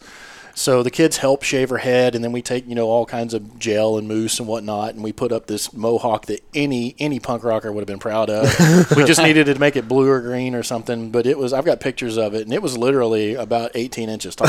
That's awesome. And, and it- and we used, I think, every hair product known to man, and but and uh, we did that, and then she kind of you know washed it out, and we took pictures and whatnot. The kids had fun with it, and then we shaved the rest of it off, so her head was clean shaven, and and then she and I took you know bald head pictures together, and the kids laughed about that and whatnot. but I'll tell you, as devastating as it was, that made it so much easier because it was like, screw it, I'm doing this on my terms. Yes. I'm not going to let you know this diagnosis or this this disease tell me how it's going to shape me. I'm going to tell it how I'm going to shape it. Right. It was very very important to really take charge of that because so often uh, a cancer diagnosis you become um, a pawn of your doctor or your diagnosis. You let how you feel really become who you are. Right. And it's really important to say, I'm not going to let how bad I feel take precedence onto my or, or, or attach itself to my personality or my job or my work or whatever. And so um, we really made a point to anytime anything like that happened that we were going to make sure that it it did what we wanted, not what we did what it was trying to do. So um, you know she's got you know shaved head now and whatnot and and her, she she had this wig and luckily it was really funny because it just providence um, but we had uh, one of her best friends owned a wig store. And so she went down there to get a wig and and I mean, got this great wig for almost next to nothing and it was beautiful. And every time she wore it people thought it was her real hair. It looked that good. Wow. uh, matter of pa- I mean she gave it away once her hair grew back but um, you know, going through all that and then going through radiation was so hard. But I mean, she would go to chemo every Monday and then she would go to boot camp. I mean, she'd get out of the chemo chair after four hours of having poison pushed into her and she would go work out. Wow. And, you know, everybody at boot camp thought she was, you know, just Superman. I mean, she really is. But uh, I, I tell the, every doctor she goes to that she's Wolverine. She heals so fastly. I, and I'll get to the story about that in a minute because no, the doctors don't believe her until, until a week later when she goes back for follow up and they're like, oh my God. Um, but um, as a man going through all this, especially with my kids, you know, you take a vow that you know you, you would be there in sickness and in health, rich or poor, et cetera, et cetera, and you say the words and they mean something to you, but you, they don't really mean what they're supposed to mean until something happens. You know, we've been poor. We've been so poor that we had to borrow money from our parents, and I mean, just to keep our house. And, and we've been rich where we've done well and we've been able to give money away, but we'd never really been sick. And so with this, um, you know, it makes me very angry. And, and there may be people listening right now that you did this or you've experienced this. And trust me, I am not judging. It makes me angry, but I am going to call you out. Um, because there are people that we know where their wives got breast cancer and the men left. And I'm like, you are just a coward. You know, I understand it's fucking hard. Pardon my French, but there's no other way to say it. It's hard um, because as a man, your job is to protect your family. You know, and you can do that from physical harm or even financial harm. You have ways to try and alleviate that. But when your family member gets sick, you can do nothing. You know, you can tell, well, you can be moral support and prayers and all that other stuff. Great. means nothing because they are suffering and you have to watch. And you feel completely powerless, completely helpless. I mean, go to the doctor with them. The doctor tells them that they're dying, and you get to sit there. You know, and you're going, well, it's my wife. Oh, I could be completely selfish and go, well, it's my wife, and she's dying, and oh, poor pitiful me. Uh-uh, no, nothing compared to what they're going through, and you know, you feel even guilty for even thinking that, and and as a person, you will because it's human nature to think things like that. But you can't do anything. The only thing you can do is be there for them. And with Angie, Angie, when she's sick, she doesn't like people hovering over her. And the tendency is to hover because you're like, I just want to make sure you're comfortable. And I want to, do you need anything? And she, I mean, she flat out told me, if you ask me if I need anything one more time, I'm going to shoot you. okay, great. you know, and I had to learn to go. I need to treat her just as normal. If she needs something, she'll tell me, and really just not put the disease and, like I said, make the disease tell us how we were going to live. So, um, you know, but it, it was really it was the hardest thing that I had to deal with, and I would sometimes just get in my truck and go for a drive and just cry because I, I was so frustrated and angry that I couldn't do nothing. And I'm trying to be a good father and be a good husband, but is my wife going to die? Am I going to be, you know, have to, to raise kids? Although my kids were older at the time, still, I'm just going to have to be you know, the, just the sole parent for, for a time. Will my kids, you know, and this is me just being very low self esteemish, but, you know, will my kids even come around if my wife is not here anymore because she's kind of the anchor and it's like, you know, I'm just, I'm just dad. I'm the disciplinarian. She's not, you know, and in my relationship with my that kids. sounds familiar. Well, my relationship with my kids is good, but I mean, she has a special relationship. You know, it's your mom. Yeah. In the company that I work for, my boss always says there's two people that you trust: your doctor and your mother, and it's the truth. Um, and so, uh, you know, things like will my kids even come around? Will I be able to handle this? You know, she wants me to remarry. I don't want to, but what if I met someone? How would I do that? Would the kids feel bad? I mean, you think about all this stuff, and it's Yeah. just like, ah, it overwhelms you. And you have plenty of time to think about all Oh this stuff God, all, all this time, yeah, because they're going through treatment and they're dealing with it, and you just get to sit by like a bystander. I mean, it, it really is like a, it's like watching a train wreck. Wow. You can watch it happen, you can even experience it, but you can do nothing about it. And um, so dealing with that, you know, she's the strongest person I've ever met, but I know that I'm not the only guy out there that's ever experienced that because I, I, I know that it's common. And uh, the thing I really want to say is, you know, it is common, but what I found helped was talking to other people. You guys were a big support system for me just doing the podcast and, and being friends. You know, I love you dearly for that. And, and, and you, you guys are considered part of my family because if it hadn't been for y'all, I don't know what I would have done. I'll be honest. Um, just because to have that outlet, the we laughed so much and we talked about just stupid shit, but it was really a, a break from the the new normal that we had. And um, I am pretty awesome. you are. I mean, sometimes when you're not fouling the air. or being an utter and complete douche. But yeah, but um, you know, just all of that and just having that was really important. And so, if you're dealing with that and you're going through this, you know, you've got to have an outlet. Don't let your wife or your husband's situation um, consume you. You've got to be normal to some degree, otherwise you'll go crazy. You just will. Um, but with my kids, they dealt with it fairly. You would never know that anything was wrong with my wife with my kids. You know, they went through life as normal. We actually didn't see anything manifest with my kids as far as behavior issues until after she was, you know, cancer free. And and it had been a year. My my daughter kind of went off the deep end and got in some trouble at school and got kicked off the cheerleading squad. And my son you know got not in trouble at school but just trouble with some bad decisions and some other things that, that he was dealing with. And when we talked to him about it it, it they couldn't really just come out and say yeah it was because we were dealing with all the stress with mom but as you had a conversation with them, you realized that this was just stuff they'd been internalizing They just needed like a release valve. Yep, and and so that was coming out. So, you know, that happened, but it made us better parents and stronger parents. It actually opened up a new level of communication with my kids because we realized that they'd been internalizing all this because they didn't know how to talk about it, but we didn't know how to talk about it with them either. And we just assumed, wow, they're doing great. And you look at it on the outside and think that okay these kids are going to be you know they're going to be fine instead of really sitting down with them or trying to get them some type of counseling or whatever um, and I would advise that you know that you get your kids in some type of support group or or some type of counseling or give them somebody that they can go talk to in confidence about the issues going on because you're their parents you know kids don't talk to parents they talk to somebody else I was a coach Uh, you guys know that for 19 years. And I used to have parents come up to me all the time and say, "I've told my kid a hundred times to do what you just told them to do, and they ran off like you were God, and, and they went and did it. But if I tell them, it's they won't. Why is that?" And I You're said, like burpees. Right, exactly. Gassers. And, and, Yeah, and I'm like, because I'm their coach, I'm not their parent, and I'm I don't, you know, it's it's a different relationship. I always tell people, put people in your kids' lives that influence them in the way you want them to be influenced. You can control that as a parent, you really can, and uh, it- it's It's a just, pro dad tip right there. Absolutely. Um, and so, you know, we didn't do that where this was concerned because we kind of took advantage of the fact that they were just really strong.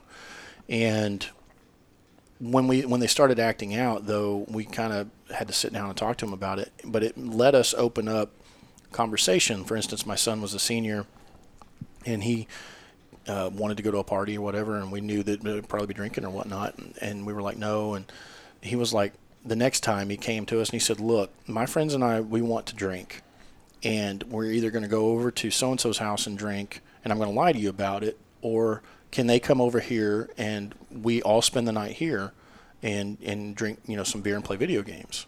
And I told him, I, I mean, what do you do? You know, uh, you either ruin the communication that your son just completely opened up to you about, or um, you you approach it from a compromise type standpoint. And I said, look, you know, I can't stop you from doing it. You're going to do. I I love you for for not lying to me. You know, thank you. That's a very adult thing to do. Um, and I said, but whoever's coming over here, I need to talk to their parents. Their parents are going to know what's going on over here, and I'm taking all your keys. And he said, okay. So I talked to all the parents, and all the parents were fine with it. And they said, thank you for doing this. Thank you for letting us know. Now we know where they're at. They're safe. We don't have to worry about them. I'm like, great. And that, the, all of that type of communication actually came out of my wife getting sick because you really, we really had to start having those kinds of conversations. I mean, about life and death and change and, you know, all that kind of stuff that you, kind of take for granted, I think, as a parent. Um, so, but since then, you know, she went through radio. Oh, she went through radiation. So you go through chemotherapy, and then they do a PET scan, a positron emission, positron emitting tomography, topography, something like that. Um, it's basically a heavy duty CT where they put in this radioactive glucose in your blood, and they basically let you sit and marinate for a couple hours or an hour or something like that. So it gets all through your body, and then they put you in the scanner. And cancer tumors often they feed on glucose, and so. Um, anyway, so she goes back in for and she now she's been through 17 rounds chemo or however many she went through, and they do this PET scan and two hot spots come up under her left arm, so it was back in two lymph nodes, and and the doctor's like floored. I mean, they're just you just done all this chemo and yet this cancer is here. So she has another surgery to take the two lymph nodes out. They didn't find it anywhere else, so now we're up to 19 lymph nodes. Um, they didn't find it anywhere else, and so now she has to heal for six weeks before she can start radiation because radiation is going to be on her left side. You know, radiation's pretty intense, but you've got to do it five days a week. They don't do it on weekends, and it takes about an hour, so you have to be there every day. And hers was 33 rounds, and the radiation she had a harder time with radiation. You know, there's no drugs or anything. You just literally lay on this thing, and they zap you with you know radiac- radiation, uh, and it's pretty pretty concentrated. But that made her tired. She would come home and take a nap uh, every day uh, after that because it just saps you, it ruins your whole body, and um, so she did that. And after that, then she has to start reconstruction because you can't do reconstruction. You can do reconstruction right at the time they do the mastectomy. But if you do that, they can't do chemo while you're healing. So you have to heal first before they can start. Well, she was like, screw that. I want to get this stuff started. I want to get this taken care of. so um, she waits some time and then she starts reconstruction. And because of her funnel chest, her reconstruction was really, really difficult. And they put in these things called expanders that are kind of hard on the back, and then the front is um, stretchy, and they fill it with saline. And what they do is they put it under your, your chest, your skin, and then they, they fill it up every couple of weeks with like 200 cc's of uh, saline to, to basically stretch out your skin to make boobs. Uh, or boob-shaped things, and then they, and then they'll take those out and they'll put in implants to make it soft. uh, and make it, you know, shape it. Well, with hers, because of her funnel chest, it was difficult. They anchor the the um, expanders to your uh, ribs. They they tie them, but because hers was bent on one side, one of the expanders kept ripping, and she had she had expanders put in four times. That makes me hurt. Yeah, well, That's just more trauma. well, and it wasn't supposed to rip, and we had to end up suing Johnson and, or Johnson and Johnson or whoever made the thing, and we just wanted them Thanks, to pay man. for the That's why surgery. Q-tips are eight dollars a box. now. Right. No, I'm just joking. That's why you But- buy the up and up. Or But we were, brand. but they were, I mean, they just came back and they're like, this shouldn't have happened. This is a faulty thing or whatever. And we're like, okay, great. Well, you're paying for the surgery because it was like fifteen thousand dollars that we had to pay Yeah. out of our pocket. And so, um, anyway, we finally got them where they paid for the surgery, and thank you for doing that, J and J or whoever you were. Um, but it happened again, and it happened again, and so she ended up. They ended up putting them in, but not anchoring them down, and they finally got it to where they looked somewhat normal. She still wasn't happy with it. Um, then she's had. She's had a couple of other surgeries related to it, but this most recent one she had last Friday, and today is October 1st, so this was what, the 24th or 23rd, something like that. And it, it they call it a mommy surgery. It's basically where you get a tummy tuck, and then they take the fat off your abdomen and build boobs out of it. And uh, we got insurance to pay for it because it was all cancer related. Uh, but there's only three surgeons in the state of Texas that do this surgery, and they happen to be here in Dallas Fort Worth. And so she had that done. But I mean, she's literally got a an incision from behind her right hip to behind her left hip, all the way across her bikini line. And then her boobs look like railroad tracks because they've just, it's got big crisscrossing sutures and stuff right here. And, um, uh, you know, but now now they actually look 100% normal. They're bigger than they were, and so she's very happy with that. And she has a flat stomach, so she's really happy with that. But that that was the 13th surgery. Wow. Um, Long road to get there. Yeah, yeah, and she'll might have to have one more, but hopefully after that she should be finished. I- it's just been a long road to hoe. I do have one question for you about the, the reconstruction because you Mm-hmm. told me something interesting that I didn't know. Uh, nipple options. Oh yeah, nipple options. So they they have different things, and that's the weirdest thing is when your wife has reconstruction. Um, you know, I mean, when they take their shirt off, there's no nipples there. I mean, they, they look, I don't know, kind of like some Action figures. Yeah, like, very so, Barbie-ish, Yeah. you know, and um, and then of course the scars and whatnot. But uh, they have a couple of different things they can do for, and it's purely cosmetic. There's no sensation in them whatsoever, but I want to know. I want to get Joe's vote and Galan's vote on which of these options they would choose after you go over them. So let me start off with the, the most the easiest option, and that would be tattoos. And there are there are medical tattoo, tattooists out there that do basically they tattoo the areola on, and then they tattoo a nipple to look like. I mean, it looks 3D. If you were to look kind of from the side, you're like, wow, that looks like a freaking nipple. that shadow works amazing. It, it is absolutely incredible, and and the skin tones and the way they do it, it's gorgeous. I've seen other women who went in and they had butterflies tattooed where their nipples would be. Because I mean, it's ser- seriously, they're the only ones, and their husband or, or Right. wife are the only one that are going to see it. So. Um, you know, they may have some kind of funky design or whatever. Hey, more power to you. Angie, Angie actually doesn't have anything. She didn't choose to do anything because she's like, why, uh, whatever. Yeah. But um, the other one is more invasive, and they actually go in and they take um, skin from the woman's vulva. Huh. Yeah, basically they trim their lips, Yeah. if you will, and then they use that skin to build um, an act. They'll, they'll tattoo the areola on, but they'll actually build a nipple Wow. out of that. Now, there's no sensation in it whatsoever. You know, there's they don't. Just cosmetic. It's completely cosmetic, 100. percent And I'm like, I don't know if I want anybody cutting on my junk to build a nipple. Yeah. you know? Yeah. we can put people on Mars. We can't cure cancer, but we can Build. You can nipples. build a Build nipple nipples out out of of yep, heck yeah. So, so guys, uh, I would I would say not. My vote would probably just be nothing. yeah. just nothing really. Yeah, I- maybe maybe tattoo, but That's- like I mean, I- but it's not me. It's not for me to say. That's so that's really yeah. It would be whatever Teresa was comfortable with because I Yeah, yeah, yeah. But if you got to, I don't have a preference because both of them are kind of. It's hard for me to imagine what that's. You Yeah. guys are no fun. I know. fun. John was But they- like, I do have an ask the "Build a nipple." Build a nipple. That's Yeah. what John wanted. Hashtag build a nipple. You know, Hashtag it's- build oh a my nipple. god. it's one of those things that I, I I was never, you know, you hear um, guys referred to as boob men or, or butt men or whatever, and I've, I've never really been either. Um, but you know, I just want my wife to be happy and healthy. Yeah. Yeah, which is way worth way more. Yeah, for sure. absolutely. But our relationship has gotten better. Of course, our kids are older, and we're technically into empty nesters. Even though my son's living with us, he works all the time or he's gone. But you know, we date more, we go out more, we spend more time together. Uh, I travel for work, and she'll come and join me. You know, these are things that we took for granted, and it's hard to do when your kids are little. Um, but even as you get older, one of the things we were talking to one another is, wow, we've been through cancer and survived that, but now our kids are gone. Are we going to turn into those people that get divorced once their kids are gone because their kids were their whole life? And that's very common. You know, people, their kids leave, and now it's just you and your, your spouse. oh, we don't have anything in And common it's like for 18 or 19 years, it's been you, me, and and the kids. And who are you?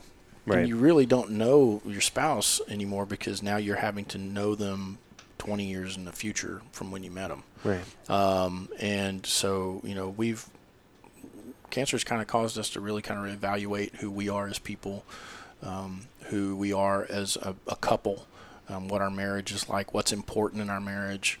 Um, you know, our senses of humor changed, but things that used to, we used to ma- matter a lot to us don't matter anymore. Um, just stuff that we used to deal with or get mad over, angry with. It's like, God, that was so petty. You know, there, there's so much out there that is so much more involved or worth getting angry over. Um, so that's changed uh, quite a bit too. And you know, there's it's funny because if you deal with cancer in a positive way, if you keep your attitude well, uh, high, as high as it can be, if you continue to follow a normal life as normal as can be, you go to work every day, you know, you don't spend all your time in your pajamas, you get up, you take a shower, you, you get ready, you go places to the best of your ability. When you do that, it makes the kind of the disease, it diminishes it a little bit so it doesn't consume you and uh, but it also makes you reevaluate just how really how you look at everything. The, the sky is bluer and the trees are greener, and you know the heat is hotter and the cold is colder. You really you, you start looking at just things that are more important. Um, That's good. Uh, well, I've talked Matt, a lot. yeah, no, no, it's been it's been great. Thank you so much for coming Yes, on, thank you. uh, DTALKS and sharing about your story. I think I think there's going to be so many dads out there that find this mm-hmm. valuable. Well, I hope so. Uh, one, one before you know the things that are most important is as a man or a woman, do a breast exam on a monthly basis, and as a man, you need to be doing a testicular exam too, because we often That's what I was thinking when I said You- you prostate really- yeah. was the testicular thing. Yeah, It's, it's all kind of the same. Thing. yeah, yeah. But you need to be doing it. To, I mean, I, I was I, I neglected them. I'll be honest. I, I did not do them, and I'll do I do them just about every time I get in the shower. Just because I've made it a habit, I'm just going to go ahead and do it. But if you're in the shower, I mean, it takes a few seconds to do a testicular exam, and it's big time beneficial because if you find something, if it's early, testicular cancer is curable. Same as breast cancer. You find it early, it's curable. Um, your colon cancer, same thing. Find it early, curable. Uh, even if you're a smoker and you're older, they can do these things called a low dose CT lung scan, which is essentially a high dose um, chest X-ray. But lung cancer oftentimes isn't found until it's already stage three or stage four when it's almost incurable. But with a low dose CT lung scan, you can find it at stage one or two, which they can still um, cure at that stage. So, you know, get checked. It, it pays to do so and check yourself. But also, your mammograms are important. Almost every state in the country, and I know this because I work in healthcare. Um, if you don't have insurance, they there are ways to get um, mammograms for free even diagnostic mammograms for free. And they're ask your local hospital, ask your doctor.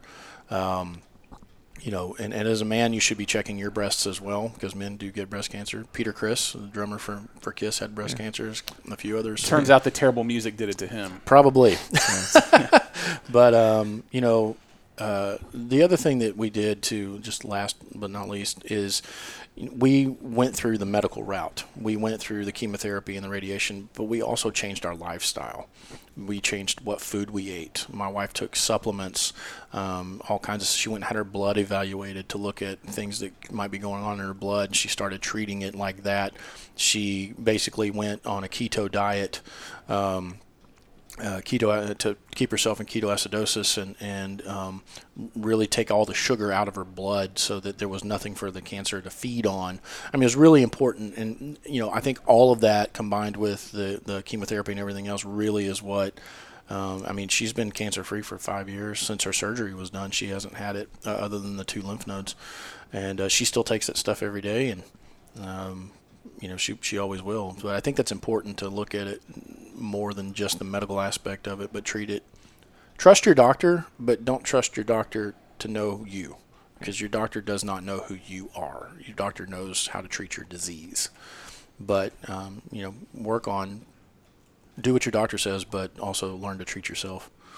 So that's my my PSA for the That's day. awesome. Thanks, man. I think we'll, we'll have to have you back on sometime because I'm still curious about your journey as a dad through sort of like all, all the stages of your kids' lives so Oh, sure. far. So that'd be yeah. awesome. You want? Will you uh, stick around and have some fun with us after the break? Of course, I've got a couple of dad jokes. With, okay, awesome. All right, so we'll be back with America's favorite segments.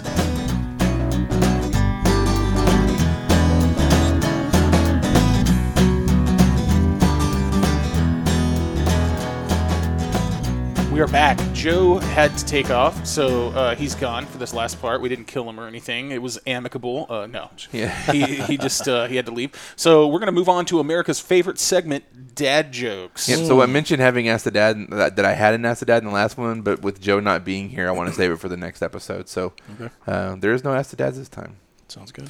So, guys, uh, I'm just. Does everyone have a dad joke? I do have dad Dad jokes. joke? I have All right, two. One is very, very light, and the other one is probably more not adult, but you wouldn't want to tell it to. you- You'd want to tell it to your teenagers.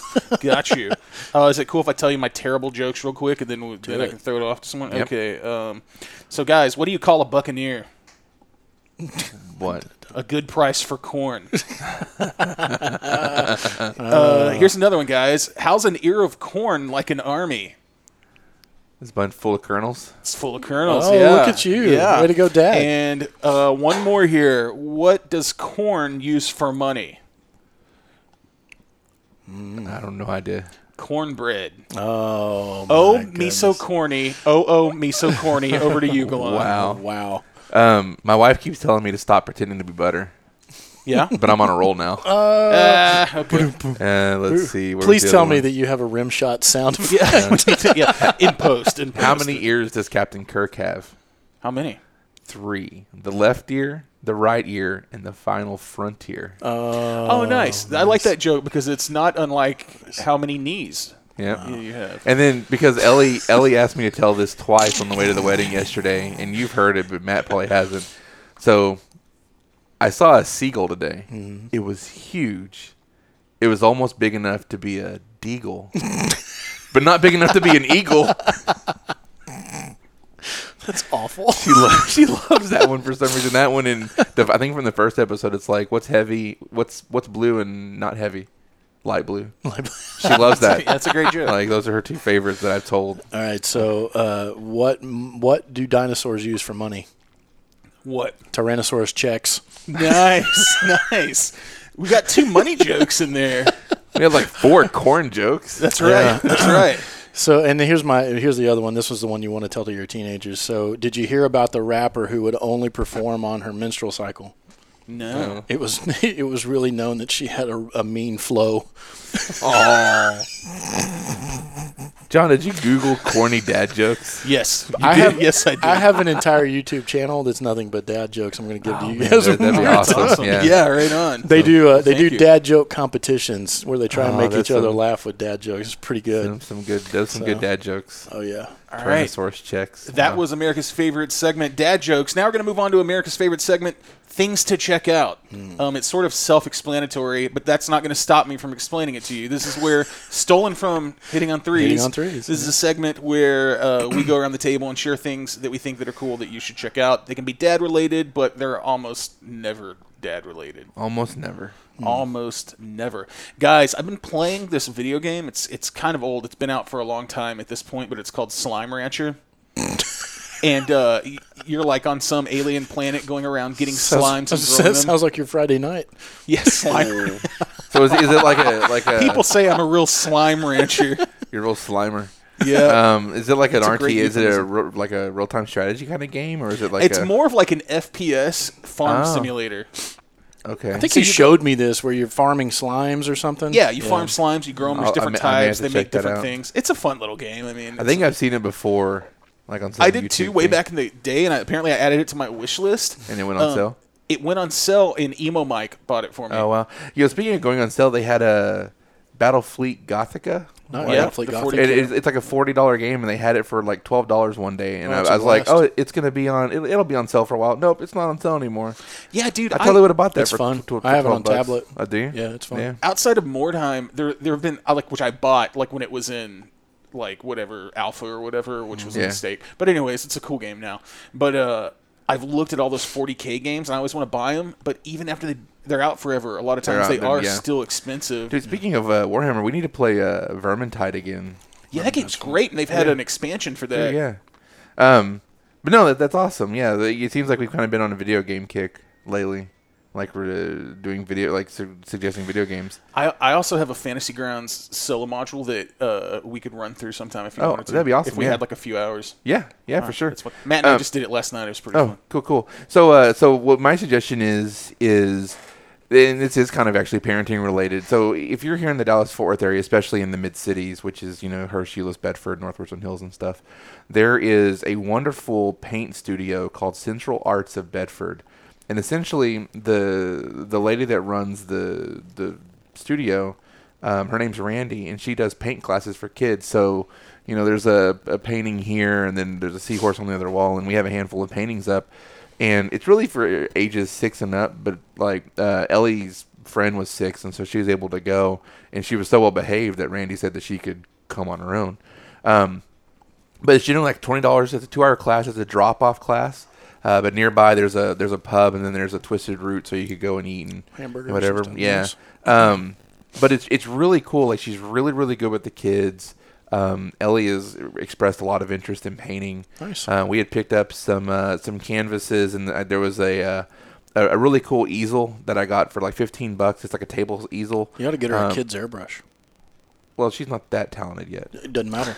Start her with it, and trust me, she'll love it because No, it's like drawing with a pen. They don't have to check into that, but it, you know, essentially, it's just it's it's doing something to promote my kid's creativity. So I went with Sure. the, the guitar earlier, um, but it's like if you don't have one, if, you're not in the Dallas Fort Worth area and, you're elsewhere, look for you know like kid painting classes. You know, 15, 20 bucks. It's a couple of hours, so it's great entertainment for them. But you know, g- give them the opportunity to express themselves. It seems like every kid that's there has fun. Um, you know, you get some hideous art to display, and um, you know, if they really if they really have a good time with it, then really, if you go through Amazon, it's there there are art supplies out there, an easel, canvases, not that expensive at all. I mean, all, all things considered. Um, And you don't have to buy the Grumbachers and the others, you know, the Winsor Newtons for your, you know, five year old no, either. like- you can get the cheap stuff, and it works just great. So. Yeah, I mean, you know, the, and that's what one of the things we're doing for Christmas this year is we're she's she Ellie loves Minecraft, and we're gonna get like the four x four. And actually, Joe gave us gave her some for uh, their his family gave her some for her birthday, and make little Minecraft heads. Y'all to And then- uh, paper mache. No, no, just, she's just gonna paint little four by four. Get her some canvases. Sculpey or you know, make paper mache too. Yeah, but it's just it's to, to, to give out that way. It's it's art that she created Yeah. that she can give to Awesome. the people that she considers family. But it's That's it's cool. uh they're they're doing one. The reason I suggested is they're doing one the Friday before we we get together for the movie. Um, they're doing a, a class where they're they're painting pumpkins for fall slash Halloween. Nice. Um, and so she's really excited about that. Um, they sometimes they do some family classes and they do um, classes for adults too. They have uh, recreating Picasso paintings, Mm-hmm. um, and so it's it, it, it's uh, it's really cool. It's just to, I mean I'm not a, I'm not someone when we played 40k. Jonathan and him, his wife have gone and done they- one of those. Like, yeah. like they'll have like Or they paint wine by- and painting. Yeah, or nights for paint by couples. numbers. We've done that. No, We've done the painting with a twist. We've been Yeah, that's what those. they're painting with a Yeah, twist. That's a blast. Yeah. my son's taking girls on dates to those. Yeah, so yeah. that's It's it's, it's How did really work cool. out for him? He's not dating them anymore. So All right. his artwork was that bad. I, I do think it's it's just it's, it's one of those things where it's uh, supporting like a kind of like a small business. Yeah. You know, and, and, Yep. and you know it's, it's really cool. So yeah, so Central Art of Bedford. If you're here in the DFW area, if not, you can Facebook them, Google, you know, kids painting classes in your area, and and s- you know support your kids' artistic things. I mean, I, And if you take them and they're really crappy, it's never too early for weight training. yeah, yeah, You know, yeah. get them out there shooting three pointers, free throws. Oh, speaking of three pointers, my mom has set up like this like there's a little basketball goal we have, Mm-hmm. and Ellie's been um like just running with the ball and shooting it. But there's this great slow mo video that she took off to show you guys because like Ellie gets her, she gets a serious game face when she's driving towards. Is that the one Hey, you man, showed me with she'll- with the the split legged double pump behind the back dunk? No, she's not that talented. Oh. That's like- maybe she'll get some skills so one day she can actually make it to the WNBA where she'll still have to have a part time job at Taco Bell. That'd be pretty cool. Wow. All right, well, One can dream.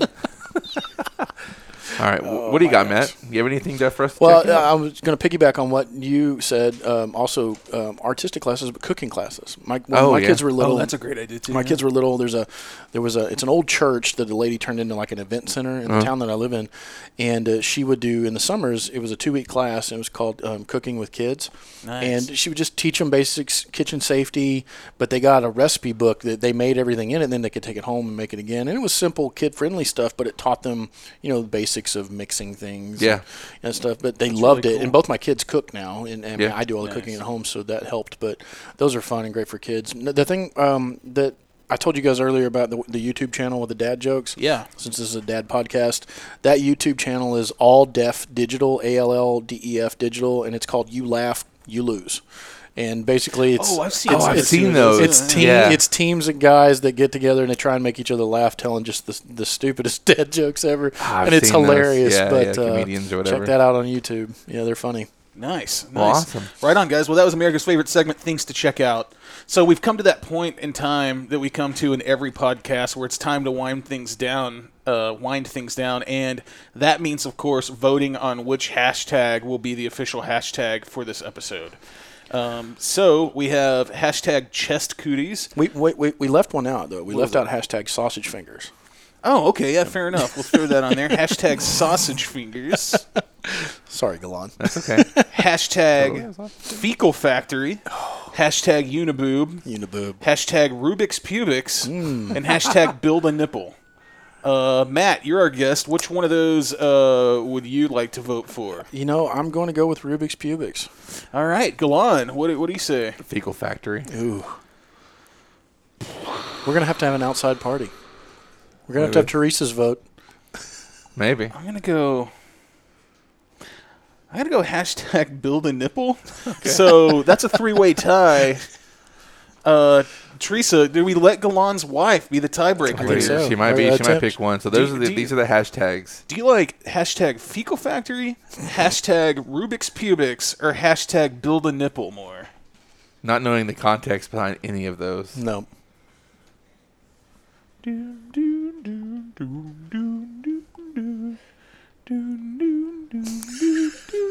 I think she narrowed it down to two. Uh-huh. I would say you've narrowed it down to Fecal Factory and Rubik's Pubics. Y'all have been married a long time. Be ten years Boom. next All year. right, Teresa, reveal Uh, what is fecal it? factory. Fecal Factory. it is beat out by a narrow margin. That's mine. hashtag Fecal Factory. We'll, we'll Guys, do we'll do honorable mentions for the other two since it go. came down to an outside Really source. did. Cool, cool, cool. Um, so, a- as always, you can find out all of our information on how you can contact us or support us at dtalkspodcast.com. Um, you can find our email or social media there where you can submit your own Ask the Dads questions, uh, dad jokes, or things to check out. And if there's any topics that you want us to cover in future episodes, or if you know dads that have stories that need to be told, you can send them our way there. Also, you'll find a link to our Patreon, which for as little as $2 a month, you can get the bonus segments that we record for each and every episode, um, or we try to every episode. And Galan just uploaded a ton of those to get us caught up, I noticed, so that was cool. Um, and uh, we just want to let you, we want to thank you guys, everyone who's participated in our September uh, contest giveaway to everyone that liked us on Facebook and, and uh, during the month of September and before, you're you've been entered into a drawing to receive a free pr- uh, gift from our sponsors. Uh, yeah, diaper dude. It's a carrier plus uh, diaper bag. and it's it's a really cool diaper bag that doesn't look like a diaper bag. So so dads, you don't have to feel weird carrying around some kind It- of it looks like a Yeti cooler or something. Yeah. Uh, they look cool. They look like uh, they kind of look like messenger bags or more utility Yeah. bags and like yeah. Um, so, anyways, they're cool. So, uh, Galan is going to be taking care of that drawing, and we're going to make an announcement through our Facebook, and we'll probably Yep. mention the winner also our next episode. yeah, we'll, we'll up in a start out with a, weeks. a congratulations. So yeah, so be sure to check our Facebook page And then if you're the one that wins, then we will contact you directly. And if you haven't liked us on Facebook yet, go ahead and go do it because we will be most likely doing future uh, giveaways Yep. in the future, and that's likely how we're going to be pulling the people. Um, uh, Pulling a winner. So, anyways, uh, thank you guys for listening. Once again, Matt, thank you so much for coming on. Thanks for having me. Will you come back in the future? Maybe. Maybe. All right, we've If got to wine if you kiss me softly. Uh, well, we determined last episode that Galan has soft lips. So, Hi. Wow. Okay. uh, so anyways, uh, guys, thank you for listening. Thank you for telling other dads about us. Uh, you can always go out and five star rate us and, re- and review us on iTunes. That helps us out a lot. And until next time, remember hashtag Fecal Factory and hashtag Be a Better Dad. Special thanks to John, Justin, and Eddie for supporting the podcast. Thanks so much, guys.